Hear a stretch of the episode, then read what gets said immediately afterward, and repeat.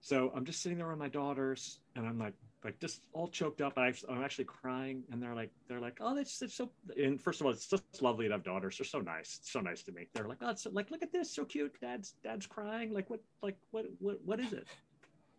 And just from the deep recesses, recesses of my mind, for no reason at all, I just say, home. It's where you wanna be, but I guess I'm already there. and it just like just broke me like i'm just sobbing because the book is about this story and that song somehow so perfectly captures this moment where it's like the place you live with the people you love is your home but it takes a while for you to recognize that 50 years of music with 50 year old white guys.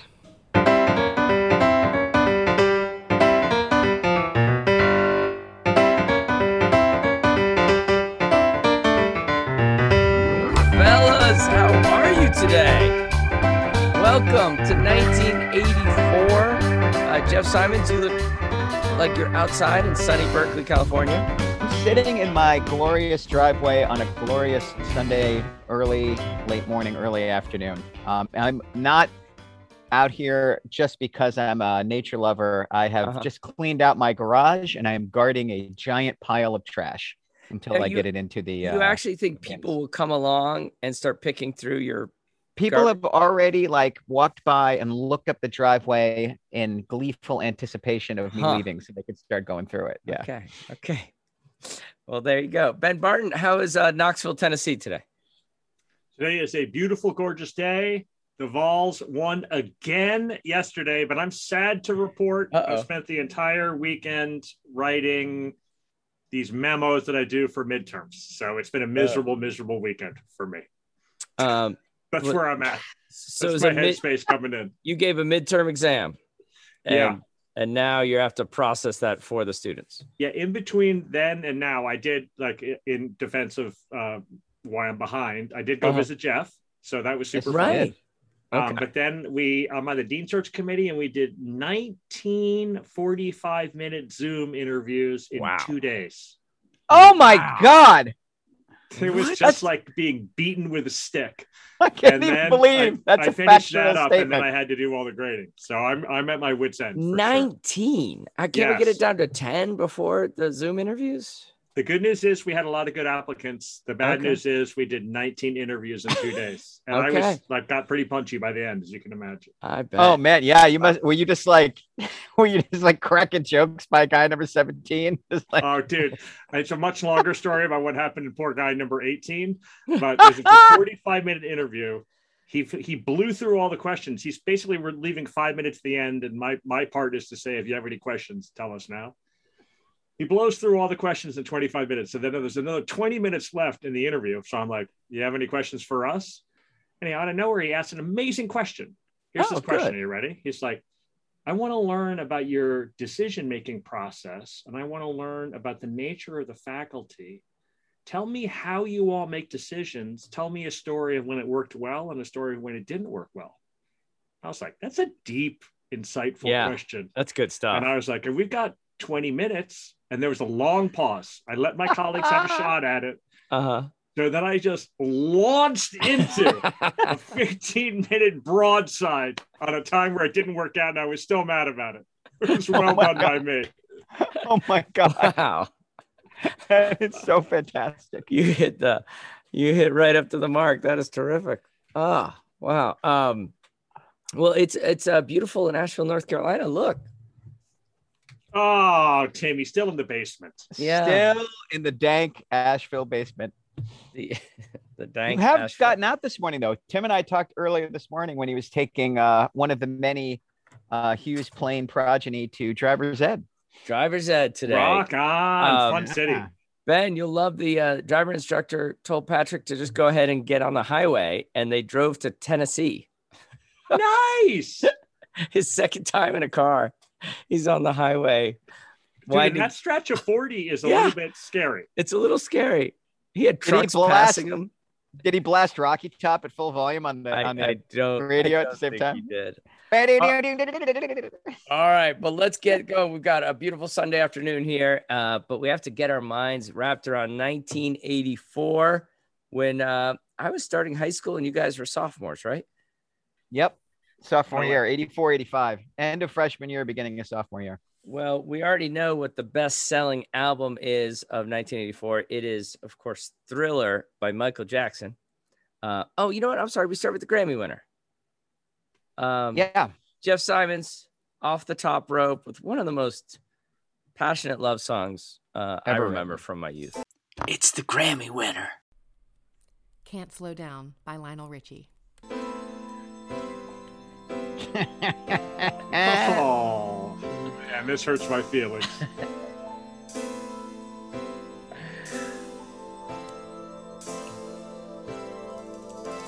I've been alone with you inside my mind. Super creepy. And in my dreams, I've kissed your lips a thousand times. The What's noise that that made me so happy. A caterpillar arrived. What is going on? Pass outside my door. Here it comes. Hang in there. Hello. Is it me you're looking for? Oh, dear. I Okay. can see it in your eyes. Wow. Don't worry. There's only four minutes and 58 seconds left of that song. Is it that long? Yeah, it's a long one. Can't slow down with a song like that. Because if you Yeah. got any slower, you'd be yeah, misnamed record. Oh, I can slow down a plenty. C this- track eight. This to me is really it's like exhibit 1A of the production sound of this time. As an Adele like piano ballad, this song's okay. It's not great, but it's fine. You know what I mean? Yep. Like, Yeah. Yeah. But it's the production just makes it so hideous. I mean, You're out on the cheesy caterpillar. keyboard sound, and then the weird noises that come along with it are just brutal, brutal. Fits with the um the very artsy video. Yeah, Worst video ever made. Worst. Uh, ha- what is his name? Henry Brown, the guy who wrote for Grantland and for uh, Uh-huh. Rembert, yeah. Rembrandt. Rembrandt Brown. Yeah, wrote wrote the uh, has written the definitive essay on this video, but it Oh, was really? already Exhibit A for toxic masculinity and everything you can do wrong as a male authority figure. I mean, it's just so Yeah, because. Lionel Richie's the teacher, is he No, not? he's the teacher and she's the student and Oh. she's blind and she uh, makes a bust of his face out of clay from feeling his face. the best point though is like he's silently watching her like Yeah. sculpt his face into clay and when he gets to hello he grabs her hands and screams hello and she doesn't she doesn't do what she would do in real life which is flinch and go jesus christ It's a that makes me that made me laugh when I was 12 watching this video. it's a bad look. It really First of all. Jeff, it's obvious that she smelled him coming. You know what I mean? She Yeah, knew where yeah, he was. Her other senses are very heightened. All right. Welcome to 50 Years of Music with 50 Year Old White Guys, part of the Drive In Podcast Network. So go to musiccitydrivein.com for all your podcasting needs. Guys, there's a new podcast in the family, in the Drive In Podcast family. Yeah, I heard. What do, what do you know? What do you what can you tell us? I saw that announcement. It, it's it's the only professional wrestling podcast I know of. I'm sure there are others, but now we got one in the uh in the stable.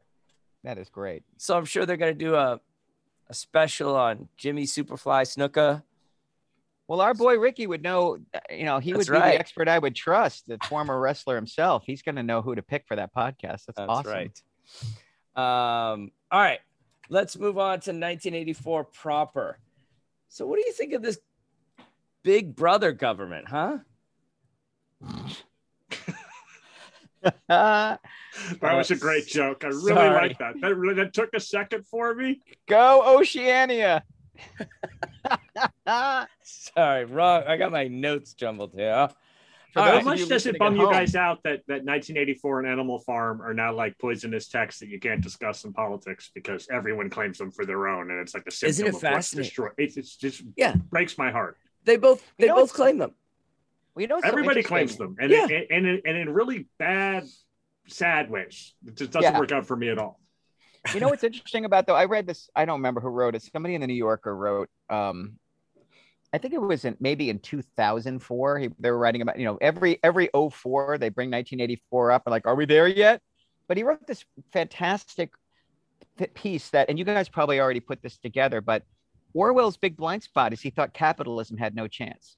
Like he didn't pay any attention to America. He didn't pay any attention to capitalism as a potential organizing principle for society. He was like, well, that'll last like a year. It's either totalitarianism or, you know, I mean, it, it, and when I reread 1984 through that lens of of giving capitalism no stake or no thought, it's really problematic. Like it's Huh. it's hilarious as you get to some of these moments. You're, you're like, well, you know what? A free market really would have prevented that.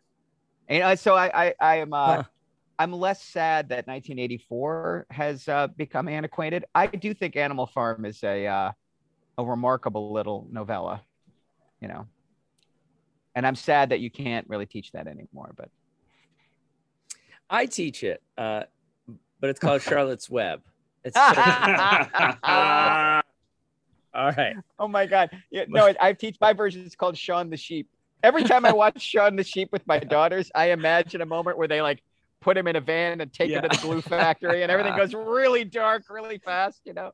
Uh, that would be awesome. so in 1984, uh, the best picture is what? What wins the Oscar for best picture?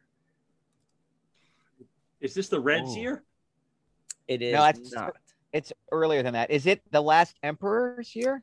It is terms of endearment. Oh, Okay. good one. I don't know if you guys are going to get this right away. It took me a second. Who was the host of the Oscars in 1984? I have no idea. Like zero idea. Ben? I mean, is it still like in the Bob Hope era, or where where is are we? Johnny Carson, who was an Carson. excellent, excellent host of the Oscars. Um, the TED conference is founded Ideas Worth Spreading all the way back in 1984, which I did not know. right? The first TED talk. Um, if you could give a TED talk, like legitimately, don't be funny, but in your heart of hearts, if you could get funny. out there and give a TED talk, what would you go with? What would be your TED talk? This is my TED Talk. This is my weekly TED Talk. This is probably the only information I have of Just value. Take take what I said about REM and just boom, there you go. I have got a really, really tight, well constructed 12 minutes on my bowels. And I think that that's what I would focus on. I've done a longitudinal study and I've got a lot of wisdom to share. How about you, Tim? And you said bowels, did you? Yeah. Bowels. Um, well, I now I don't have a funny answer. I was gonna go serious. You can go serious, brother. Thank you. I'd like to do a TED talk um, talking about Mark Twain's construction of Adventures of Huckleberry Finn, uh, along with Winslow Homer's uh, painting career. Bring those two things together. Right? Because then you got art good. images. So it's not just people looking at me. They don't want that. I like it. All right. All right. I will I will tweet at the TED people and see what they They'll be like bowels. Whoa, say more. Um, Ben, ben has slides and video for that too. It's just of a totally different nature. so the uh, the video game Tetris debuts in 1984. Have any of you spent any time playing Tetris? Oh, there was a Tetris game, like the video game Tetris was in Yeah. the um, basement lounge at Haverford, and there was always like a free night every couple of months where they turned all the machines to free. Wow. And I definitely tore the tet. I mean, I'm not good. Like as soon as it got even remotely fast, it was like boink, boink, boink, boink, boink, boink, boink, done. But it uh, ends quickly. I imagine Ben was probably pretty good at it. No, no, no. Indya Kincannon oh, is the Tetris champ. For Is that right? Sure. Yeah. The, whatever the Tetris that came free with the computer on, there was like a, a nine month period where she went into a little bit of a sinkhole there. and that kind of had to be dragged out. but that's great because when you think about public policy and how all it's the all just fitting it together, fit Timmy. Well together. You got yeah. Huh. I Um, used to I used to play it at my brother-in-law's house, but I knew it was becoming addictive. So I'd be like, okay, I'll just play one more song and then I'll stop. And I would always choose um Traffic's The Low Spark of High Heeled Boys. 12 minutes. Really Awesome. Did you guys ever play Klax, the like three dimensional Tetris where the, they come flipping down and you have to put them into into Oh. columns at the bottom? Oh, that sounds game terrible. broke my brain. I was so bad at it. Um, yeah, that sounds rough. K L A X, I think it was called. They All had right. it. They had it at Haverford. We usually at this point go to the best selling album of the year, but we already know that is Thriller. However, I'm really interested in what Ben's going to say about this. For the albums that were actually released in 84, debuted in 1984, what is the greatest selling album that comes out of that particular year? I was really firm on my pick this year, so I didn't need to do any research at all. I, I just can't. I have no clue. Is- I Okay. mean, did Halen's 1984 come out this year? It's not that. Yeah, it's not that. Uh, It's so, a, I'll give it the hint is it's a compilation record. Is it a soundtrack? Just tell me. Not So, a soundtrack. well, it's the greatest great- it's the greatest hits. It's uh so it's not Born in the USA by Bruce. It's not Purple Rain by Prince. It's not uh Madonna. Which one which Madonna came out, Jeff? Like a virgin. Nile Like Rodgers' ascendance to greatness Nor from is it last week. Footloose, which is one of the greatest soundtracks of all time. It's the Uh, greatest sell it's the second greatest selling greatest hits record of all time. Behind the Eagles. Is it? Wow. All right, just give him give him some notes, Jeff. Uh, it's a record where you know every song to the point where you never want to hear any of the songs again, even though they're outstanding. And it's the Wait, one of the two I said give him notes. Like play a song. No, no, I have. I, it's also one of the two cassettes everyone came to college with that they bought in high school because they were supposed to. That's actually true. Yeah. Is it Legend? Yeah. it is legend. That is correct. Very good. That's the second best-selling greatest hits record of all time. That is I believe- freaking I- insane. There are moments when it's in the. It's one of the all-time. I mean, it's in the top three of all time. It sells worldwide. Perennial. It's gonna It just keeps eventually be number one. Like it's It just it's keeps selling going. at a rate that's astonishing compared to all of its competitors. So within a matter of like five years, it'll be the best-selling record in the history of planet Earth. Now this is gonna be awkward. Was that actually your pick for this year, Ben? Haha, yeah, nice try. All right. Also in 1984, Jeopardy begins. Who was the original host of the Jeopardy game show? It was Alex Trebek. I don't. I don't know why. I'm What are you messing with doing? guys. That was great, Timmy. Thank you. Sorry, that's just mean. Uh, and Who Vane- is Alex Trebek? Vanessa Williams resigns as Miss America.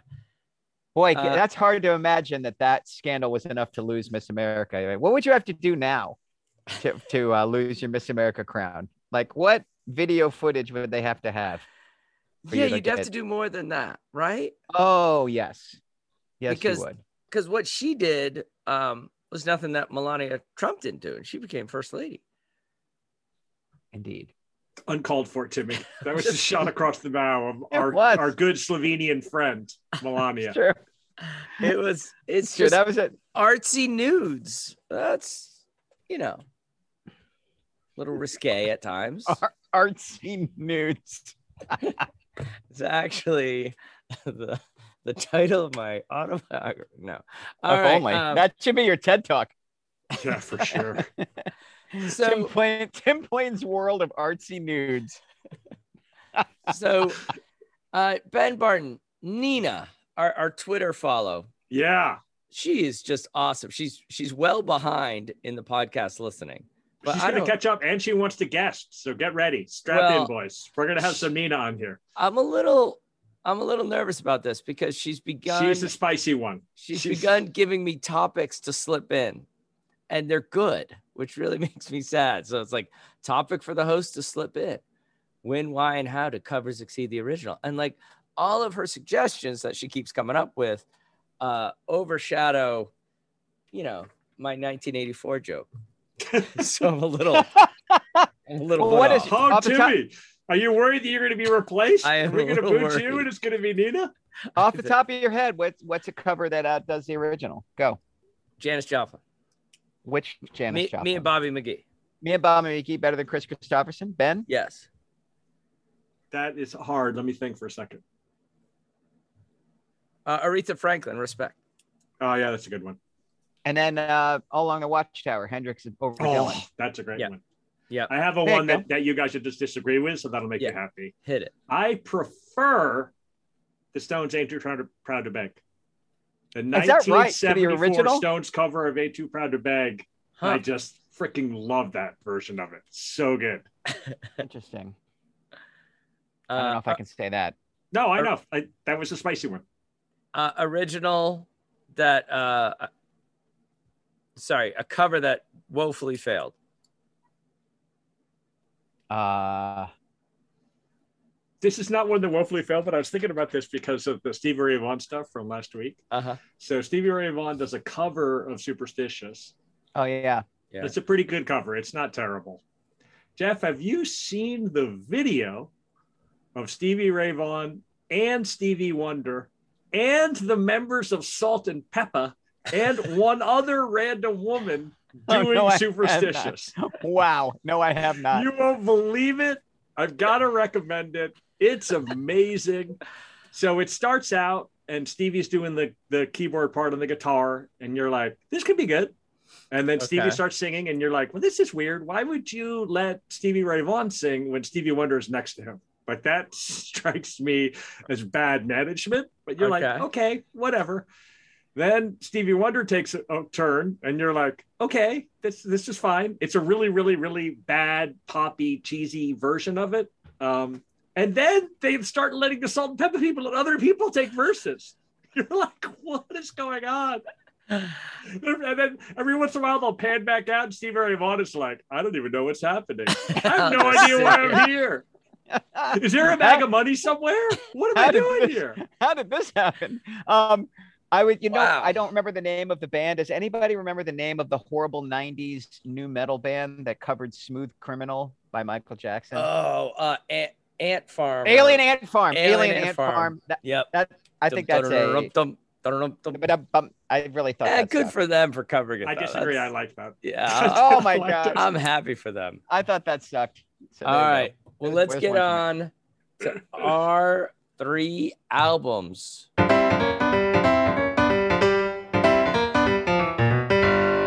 our three albums jeff simons you go first All right, I, I am going with my weirdest pick Uh-oh. to date. Uh, that you oh guys, boy, you Indya guys- Cannon, put on the seatbelt, babe. dude. Indya, Play- play everybody, Tetris. especially Ben, especially Ben. So, Oh, I'm by the way, make- when, when you did when you you you finally chose an REM record, when you chose the first REM record, Indya was like, "What was he doing? And and why did he sing? Why did he choose that song?" She said, "Why didn't he choose one of the later records with good songs?" And I was like, "Oh, that record's okay. It's got it's got Radio Free Europe on it." She's like, "Wait, that was on that record, and he chose that Catapult I song." was, I, I was, imp- I was on purpose. I'm just saying. I'm just saying. You Well, continue this- to hurt Ki- Indya Cannon's feelings. Well, this is going to crush everybody's feelings. oh feelings. no Um, So, but this is good. This is actually, I think, the most underrated record of the 80s. I'm going to go out on a limb and say, I think this record is better than anybody except a very small, weird group of us who have found each other on the internet. It's actually one of those records when I meet other musicians who I respect, I try to slip it into conversation and they almost always go, Oh my God. Right. For example, Huh. I brought this record up on Twitter about six months ago, and our wonderful guest, Mikael Jorgensen, from uh from Wilco immediately tweeted me back like love that record couldn't agree more so wow huh having said that uh ben's ben's ben's literally going to split in half and start melting when i make the case for this record. It's going to be great. So ben has already made it clear that 80s keyboards are the worst and he's not wrong. He's not wrong. They they, they Oh, sound boy. so antiquated that yamaha dx7 sound oh it's is just i know who it is. Yeah you know who it is. i do. I think Um, I'm getting a glimmer too. and this guy this guy is the probably the the king of the 80s keyboard in the sense that his work as a session musician before he even starts a solo career starts the whole thing he's the keyboard player on foreigner 4 he's Oh. the guy who programmed all the sounds on urgent and all those things his one song that everybody knows is a classic one hit wonder in fact it might be the classic one hit wonder like It is a bigger than one. better than 99 red balloons i mean like there's a lot of great one hit wonders from there better than always something there to remind me or Kajagoogoo's too shy like yeah I, up con- I connected to Safety Dance. like that's another one hit wonder that Safety sat that- Right. also fabulous. Anyway, the guy's name is Thomas Dolby, and everybody knows him for "She Blinded Me with Science" from 1983. Sure blinded Um, me. It's a funny video. It's a funny song. It's silly. It's ridiculous. The interesting thing is that if you actually bother to buy the record that She Blinded Me with Science is on, which of course I did, it's called The Golden Age of Wireless, and there's actually three or four sneakily great songs on it, like really well written songs, really well sung, really thoughtful lyrics. I will say it is a it's an example of a guy who really understands how to program a Fairlight synthesizer using all the stuff. We just listened to Hello and there's that little caterpillar, right? This was the moment where everybody was playing with that toy and trying to come up with weird sounds. Dolby has this one hit, you know, he goes top five and he so he can do anything he wants with the second record, right? The record company's like, great, hey, make let's have She Blinded Me with Science too. Let's ride this gravy train until you're done. But the thing about Thomas Dolby is he's actually a really excellent musician. He's a classically trained piano player. He's a genius uh, um, engineer. Like he actually understands all this material. And now he's got a big bag of money from the record company. And the thing I love about his second record, which is what I'm going to choose as the best record of 1984, is rather than chase you know a big hit record he makes the one record he knows he's going to get to make and probably never get to make again he takes all of the short term capital he has with Capitol records with his audience and he makes a cinematic fascinating super challenging record called the flat earth. Everybody i know who has who listens to the flat earth three or four times loves it but i understand why most people haven't right? Um, the first side is three songs. They're each six minutes long. They're they have these big long Wow. intros and outros there's zero attempt here to write a hit single but they are th- they are all beautiful songs. I'm going to choose the title track to play a minute from um, and it's an incredible example of dolby using all of this stuff not as toys but as interesting backdrops for a absolutely beautifully made record. The flat earth the first three songs they they're all songs about disengagement right they're about the first song Dissidents is about being you know having to go underground to have your point of view the second song the flat earth is about feeling disconnected from from society in general and not knowing what to do with this the kind of sense of of um, feeling obsolete in a modern world. Screen Kiss is an old Hollywood murder story set in the Hollywood Hills. Like these songs are are intentionally uh, meant to be lost in. Um, and Dolby, because he's a great piano player and because he has great taste in other instruments, like the guitar parts in these songs are beautiful and well played. The bass playing on this record, like the it, on, on all these first three songs, is amazing. Um, and, and this is one of those things where like it was an LP, right? Like I listened to side one over and over and over and over and over. And I didn't flip over to side two for like three months when I first bought it. Um, and I also the flat Earth just happened to capture the guys I was playing in a band with, right? Like my high school band and I, we all fell for this record. We all listened to it all through high school. We were constantly putting it on at parties. Um, and so I know, you know, so our friends got to know it. Like it's just been, it was a big part of my life. I know this record as well as any record in my collection, every little Wow. tiny flip and blurb. That's a bold statement. Yeah, I do. But I mean, I know this. I this is a record that I'm just like like weirdly familiar with. So I'm gonna play you the first verse and chorus of the Flat Earth. This is actually uh, almost two minutes into the track. The track starts really slowly with this kind of ambient bass. There's no sense of where the beat is, and he starts introducing all these weird sounds that become once the rhythm is established and once he starts singing, these sounds are all counterpoints to the band's performance. So it's it's again it's this guy who understands I, I i have this huge tapestry that this technology offers me and i'm just going to fill it with sounds in and out in and about. Um this is not a record that um you would ever find intentionally right? This is one of those records where people have to be like give this record a chance. And you might not, and you might not get past, be able to get past the 80s and the 70s. But I think of all the keyboard records of the 80s, of all the like records you could put on where you're like, well, that's mid 80s. This is the one that transcends its the sound of its moment and is, as Ben said last week about Let's Dance, this is this is capital A art. Here's a minute of Thomas Dolby's The Flat Earth. The Flat Earth by Thomas Dolby.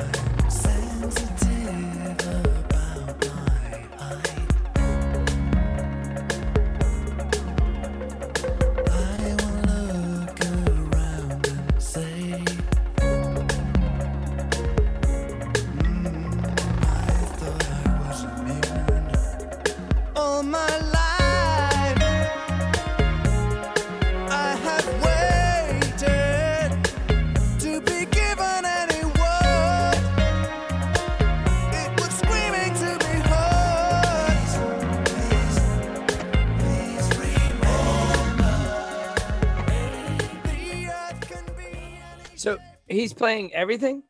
All those sounds are his. I think there's a guitar player um, that helps him out with that uh, kind of uh, South African uh, Yeah, yeah, yeah. Graceland thing, um, which, by the way, predates Paul Simon's Graceland by a year. Um, Okay. But I just love like he's a killer singer. These uh, on all those sounds like that, boom, like it's all in time. Once you listen to the song three or four times, it it works as a part. It's not just like it sounds like noise the first time, then you realize he's got it in the groove. It's a really challenging record. There's a song in 10-8 on side two, um, where the only percussion is the sound of crickets. Um, I mean, it's you know, it's it's an art record, and I but I really respect that this guy, rather than try to become like an 80s pop icon, took this moment, ran with it, made the record of his life, and it killed his career. I mean, it just this record came out, it sold one tenth of the last one. The record company cut his promotional budget in in half for the third record. Uh, and he went, he just walked away. He was like, well, screw it then. And he became a producer and he became an engineer. Um, Where is he now? He's at, well, funnily enough, he's in Baltimore, Maryland these days, or he was for a while. He- My friend uh, Mike was in a poker game with him a couple of times, but uh, he is uh, he continues to make music every once in a while. He does solo shows now where he he does all these songs and he's programmed all the stuff and he's playing live, but he's got all these things going on behind him. I saw Thomas Dolby live at the 930 Club in 1988. He was had a full eight piece live band and he did all all the best songs from his first three records without any uh, backing tracks, without any uh, um, tapes. They were unbelievably great, and it was like a club that hold like 300 people. Yeah, yeah, yeah. and they just tore the roof down. But it just, you know, this record uh, pushed him into the fringes of pop culture. But this record endures in ways that most stuff from the 80s don't. Um, I love this record. I recommend it unreservedly, and it's my it's my total left field bizarro pick for 1984. Awesome. And I'm just gonna keep cutting Ben's mic so he doesn't weigh in at all. No, no, go, buddy, go. I'm set. I've teed him up. Everything Ben hates about the 80s is embodied by this guy, and I still think this record's fantastic. So I will mute myself. he should turn off his sound. Oh wait, he really is muted. He really is. He muted Oh no, I did unmute myself. Uh, anyhow, I thought it was going to be a Minutemen thing, right? But I guess you chose them last time, and that that would not Yeah. have pleased Indya. This at least is like more melodic, so that'll please her. Um, I just can't. I, in this one, bless Jeff's heart. I gave it a try. Did you? I listened to this, but I did not listen through the cricket song. Like that, there were crickets for me after the first song. I was like, oh, this is not working out for me at all. And this will hurt Jeff's feelings, but I'm with the freaking record company. When he turns this album in, they're like, it's not she blinding me the geography. Like, hello, McFly, wake up. Like, we asked you to do one thing. It's not hard. like, how many more of those could he have put out? She blinded me to just been fun. taxonomy. Yeah. Hey, I mean, could've yeah, I know. there's a lot of things that are blinding. You know what I mean? He could yeah, have been man, like he get could have been like the of the- Weird Al Yankovic of the '80s in some way, like just parodying himself, and like you're totally right. But Yeah. uh, Um, I, I, I, I can't get over any of those sounds. I don't like those sounds. do you um, is this in David Gray's neighborhood? Like British guy working on sounds by himself, putting out the album he wants. Ben no, couldn't- because Ben couldn't stand that either. No, that one Dolby's- at least was the genre I like. Keyboard, I mean, believe me, six minute art keyboard record. I'm like, hey, wow. yeah, not his thing. okay. All of these things I don't like. No, I know. It's like it's it's almost like I, I pulled everything out of a blend, like everything Ben hates, and put it in a blender. And it was like, you should drink this. He said, I don't I don't have any illusions that I'm winning Ben over, but maybe some of our fair listeners who are I uh, am gonna give it a try. I have never listened to the Flat Earth. Um, I would love to have met Thomas Dolby in a in a poker game. I think that would be hilarious. apparently he's um, not to be trifled with. Yeah. Oh yeah, okay. Yeah. Um, all right. Well, good stuff. Listeners, you can uh, come at us on Twitter about our picks and see what you think of uh, the flat earth. Ben Barton, it is over to you. So um, I'm going to tell a story of discovery and then loss and then rediscovery. So in 1984, you mentioned it's my sophomore year in high school. And it's like, remember last year, literally last year, my favorite album was a Fixx album. So my musical taste was a little Which- spotty. By the way, like, Little have you listened to that that those records? There's some there's some noises on that shit oh, as well. for sure. Okay. For sure. Music taste a little spotty. My musical taste is starting to get better. My taste in movies is starting to get better. Like it's not, I would be strong to call me like a Brooklyn hipster, but I'm like coming around a little bit. In this year, the movie and the soundtrack Stop Making Sense come out. And I had not been a Talking Heads person. I basically like, first of all, they came out when I was little. Um, but second, even speaking in tongues, I was like, nah, you know, it's okay. This album and this movie blew my mind how good it was. So the band takes three years off before speaking in tongues, and they've already put out a live album, which I'm sure Jeff likes. That I just don't care for it. It's a double live album, and it's not their best material the the single album version of Stop Making Sense is the world's greatest greatest hits record. It's so much better than their greatest hits record because it doesn't include any stuff that came after this album. It's fantastic, and the reason why it's, it's fantastic is pretty clear. Um, so um, it's Jonathan Demme is the director, and he's like got a really weird career up until now. He starts out in the, I think it's Harvey Korman. He starts out in the Corman school where he's like creating these um, it's just creating these movies one after another, bang, bang, bang through the 70s. So like these exploitation movies with no budget at all. Then he does two or three art movies, including one that gets some buzz in 1980. And he gets to be buddies with David Byrne and the Talking Heads guys. So he's like, we should do a concert movie, but not a regular concert movie. And they're like, yes, that's what we should do. And he's like, no one will give us money to do this. And they're like, no one has to give us money. We'll we'll front the money for the movie. So they put Wow. up a million and a half bucks of their own money. I think they do, I don't know, it's like four or five straight nights at the Hollywood Bowl. And they let Demme record it. And it's awesome. For a non-commercial band and a super weird and artsy band, they choose an artsy director, but you can tell they don't want to screw up. Like it's an amazing performance and a beautiful visual performance and just spectacular all the way along. They only choose good songs except for the one Tom Tom Club song, which maybe Jeff likes, but I hated the Tom Tom Club and that song sucks. Um, other than that, it's every good song they have, period. And I mean, it's like, and I, I would imagine that if you saw Talking Heads during this period, and the previous live record reflects this, that wasn't what their shows were like. I'm sure they were like, well, we play some weird stuff to annoy you because we're the Talking Heads. But for the movie, they were like, nope, just nothing, one banger after another, and amazing rearranged, spectacular versions of it.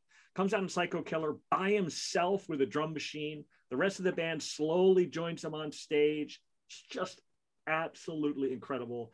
I didn't like this record. I love this record. This will be, I guess, I can't remember if I did ACDC, but this will be the first time that I'm choosing a record from the year where that was my favorite record of that year. I wore this record out.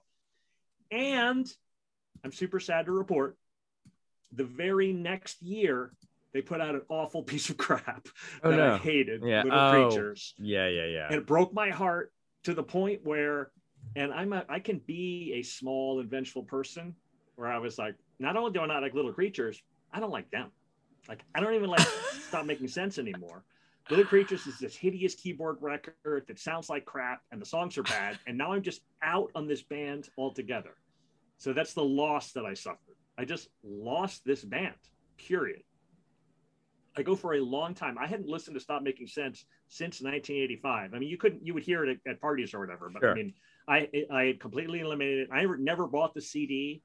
Like I just had the single record. I'm reading to my daughters. Okay, so first, I think I pre, I, hopefully I previously mentioned this. Like, uh, if and when you have children small enough to sit still for you to read, read to them. It's the greatest. I can't recommend it highly enough not only is it like an amazing bonding thing for me personally, and I'll be super curious as other teachers if you agree with this, such good professional training. Like if you're going to do any public speaking at all, read the children. They, especially like a two year old, they don't have no politeness at all. They're Yeah. like, you They'll suck let- at this, I'm out. They'll let you have it.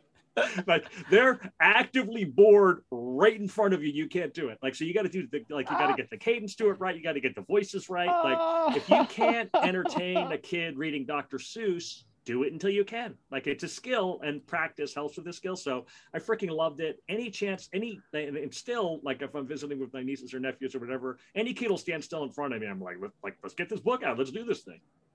Anyhow, Can I just get- add a caveat? yeah. Choose please. your Dr. Seuss wisely. Oh if, yeah, yeah, If that's fair. if you're good at it, you will find yourself reading Bartholomew and the Oobleck every night, and that takes almost an hour to get through, and you will fall asleep like three quarters of the way through the book. yeah. Oh, I thought you were going to do the Mulberry Street thing, which has got the unfortunate stereotypes. No, no, no. Um, I, but, you know, yeah. whatever. But then scrambled egg super is also like a good 47 minute event. Like oh, the- some, of. Yeah. some of those Dr. Seuss, like he No. just keeps collecting eggs for like 70 pages.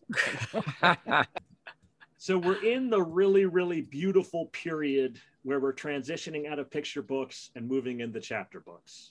And again, I just strongly recommend that period. So fun. Um, our, my personal favorite one of those was Watership Down. Like that one just crushed Okay. the girls, and I love that book. Oh, fantastic! Angry rabbits attacking each other can't do better.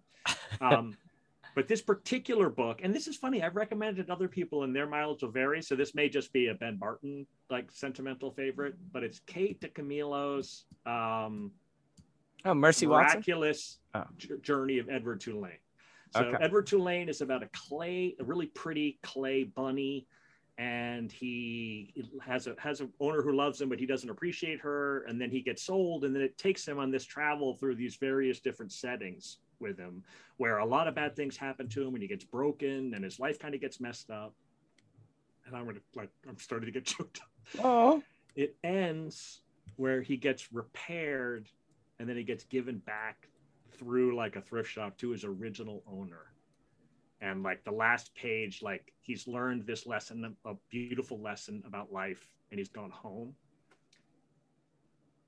So i'm just sitting there with my daughters and i'm like like just all choked up. I, i'm actually crying and they're like they're like oh that's, that's so and first of all it's just lovely to have daughters. They're so nice so nice to me. They're like oh it's so, like look at this so cute. Dad's dad's crying. Like what like what what what is it?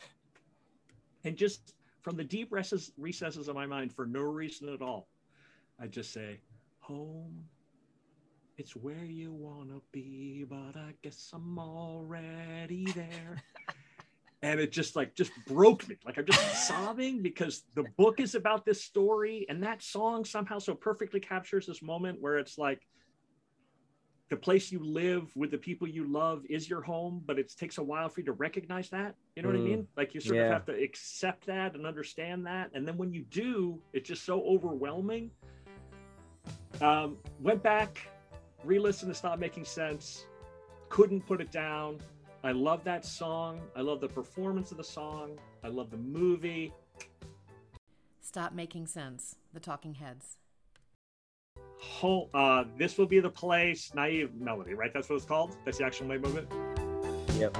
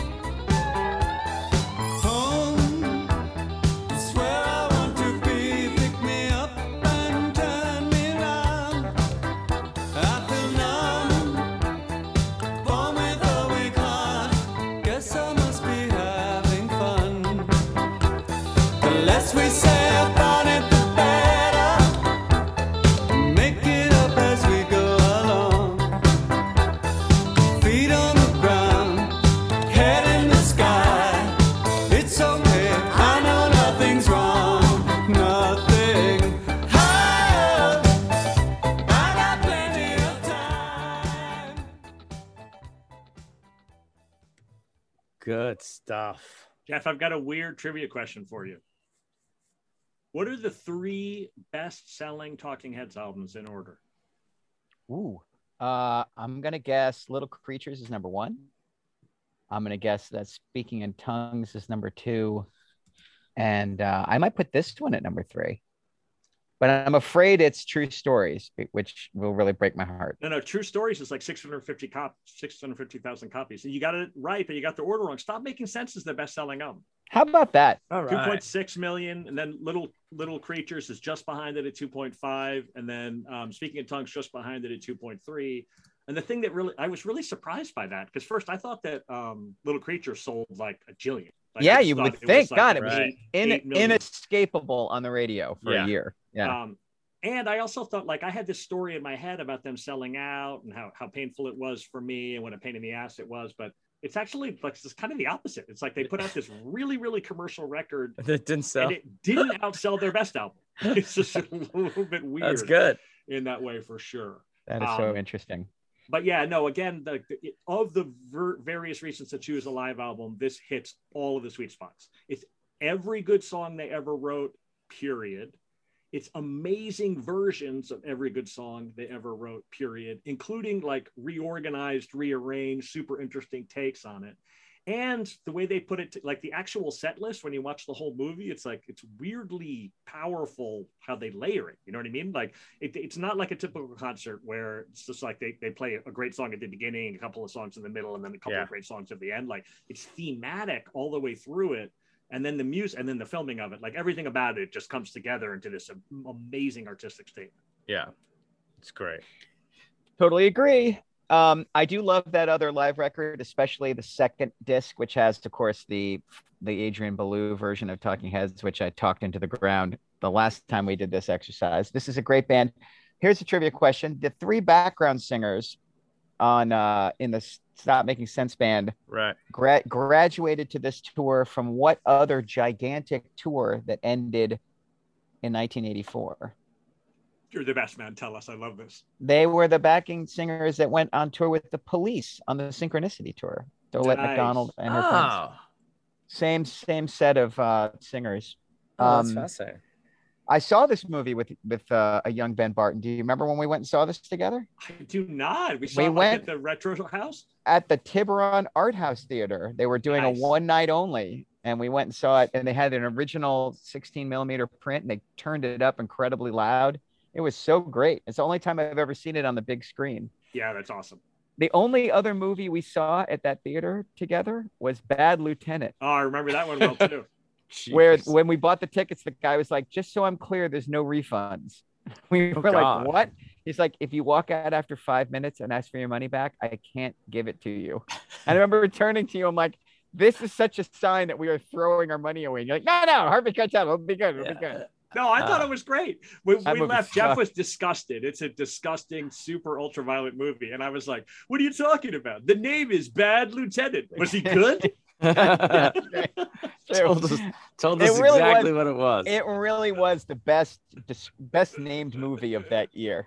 If it had been called really bad, naked, you know, nun raping lieutenant, then we really would have had all the information we needed in the title. So I But I love love, it. I love this record. I love this band. Uh, Talking Heads is is, you know, Talking Heads studio records are frequently make the top four or five list of '80s records. But Ben is 100 percent right. Like this band, this band's two live records are its best two records. I prefer the name of this band is Talking Heads and Stop Making Sense to everything else in their catalog, and it's not even close. What a great live band, and what a shame that they cannot get along and and uh, get back together and play these songs live again. It's such a bummer. Like Yeah. if there's any 80s band that I would pay a lot of money to see do this all again live, it would be these guys. It'd be really fun. that that song home uh I, I remember jeff simons it became my favorite talking head song uh because of your rock and roll class because when i was Oh, no visiting way. you one time i went and i believe it was a young matt jaffe It was a young Matt Jaffe Playing- singing this song. playing that song in your class up on the upper campus there and i was like oh this is a great song and who is this kid this kid he's going places that's what i said Yeah. at the time He's a Talking Heads fanatic. nice Yeah, job Matt Jaffe, yeah. Um, all right. Well, good work by both of you. Fascinating choices. I did not choose Born in the USA. I did not choose uh, Purple Rain. I did not choose Like a Virgin. And 14 year old Tim Plain is going to be very disappointed in me that I did not choose the Go Go's talk show. Um, Which has that- one, at least one fantastic song on it. The song Head Over Heels. it's so good. And Turn to You, I a- think is a great song with a young at all. Rob The- Lowe in the video. Oh, how about that? Yeah. Head Over no, Heels I- is a fantastic, fantastic song from Talk I, Show. I have uh I have aged, and now uh, an album I'm much more likely to put on over the Go Go's is Sade's Diamond Life. Oh, Timmy, yes. I mean, Yes. I love Sade, and it's like the older I get, the more I love Sade. And um, Jeff Simons, if you could just play a little bit for me of, gosh, such a hard call. Um, let's go with "Hang On to Your Love." Diamond Life by Sade.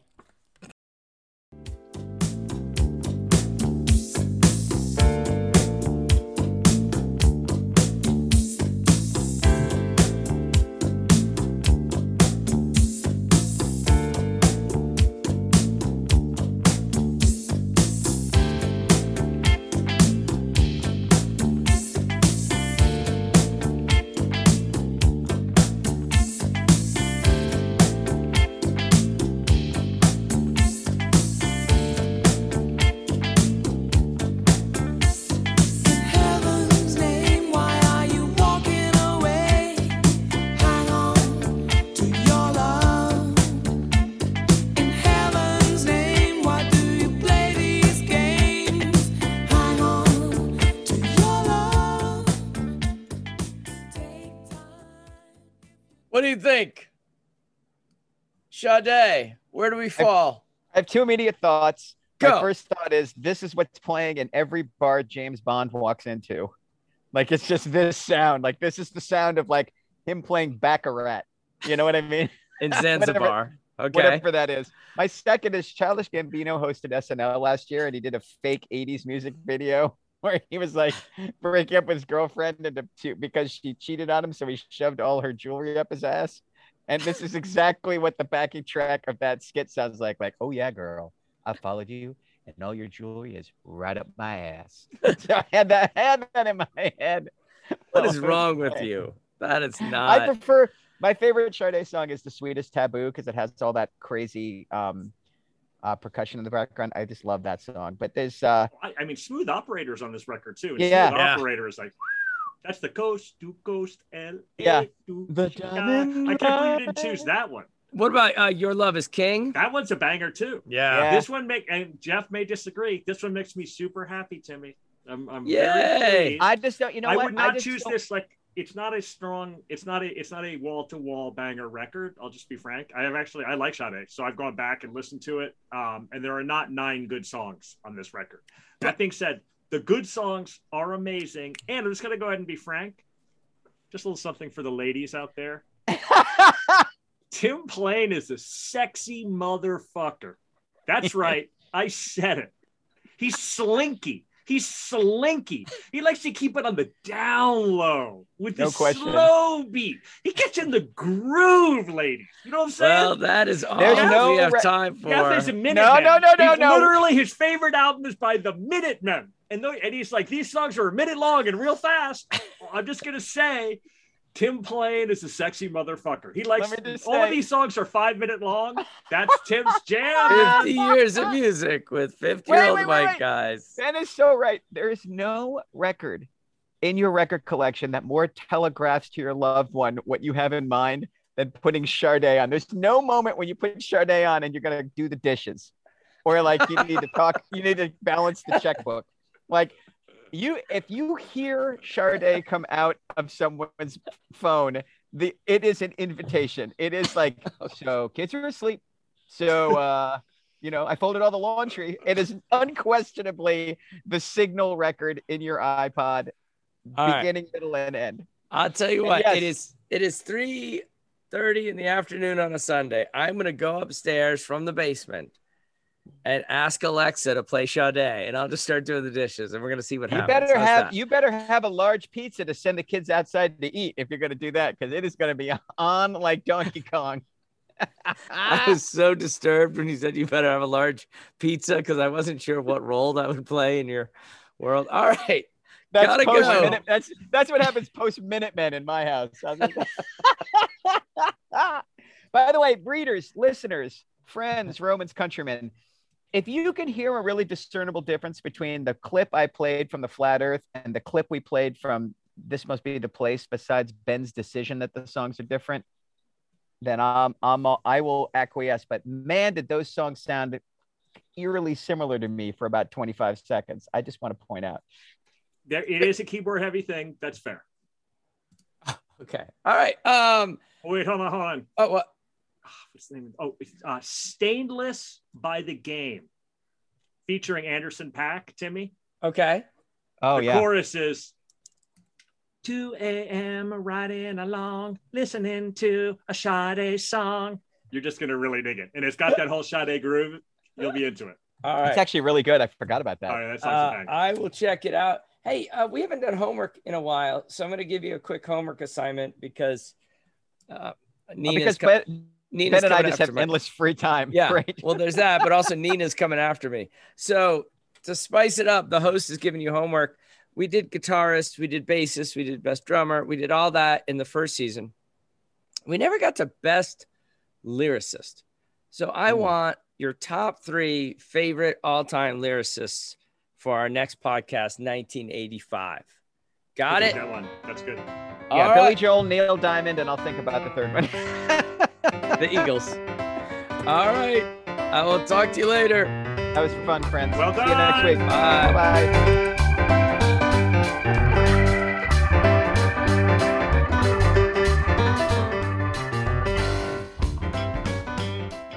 Hey, if you're having as much fun as we are, leave us a review on iTunes. Give us a rating on Spotify, iHeartRadio. Wherever you listen to podcasts, give us a shout. And then check us out on Twitter or at our Facebook page, 50 Years of Music with 50 Year Old White Guys. Miles, are you ready to record our promo for season two of the Wanna Bet podcast? David, have you ever seen a grown man naked? Miles, we're not here to quote lines from Airplane. We're here to tell people that season two starts August 18th. But I like airplane. I know you do, but Wanna Bet is a sports betting podcast. Each week we bet $1,000 on the NFL teams and games that we love. Well, that sounds like fun. It is fun. And last year you picked over 60% of your games correctly. How'd you do? We're not talking about that. We are telling people that they can find us every Friday. So no more movie quotes. Roger, Roger. Electricast. Hi, I'm Lessa Cadet, host of her Extraordinary Life by Design podcast, where we celebrate women who are shaping their lives one extraordinary day at a time. I speak with women from all over the world about what they do and how they are passionately pursuing their dreams and creating meaningful impacts on their communities. So come join us and learn about all there is to learn about these extraordinary women. Electricast.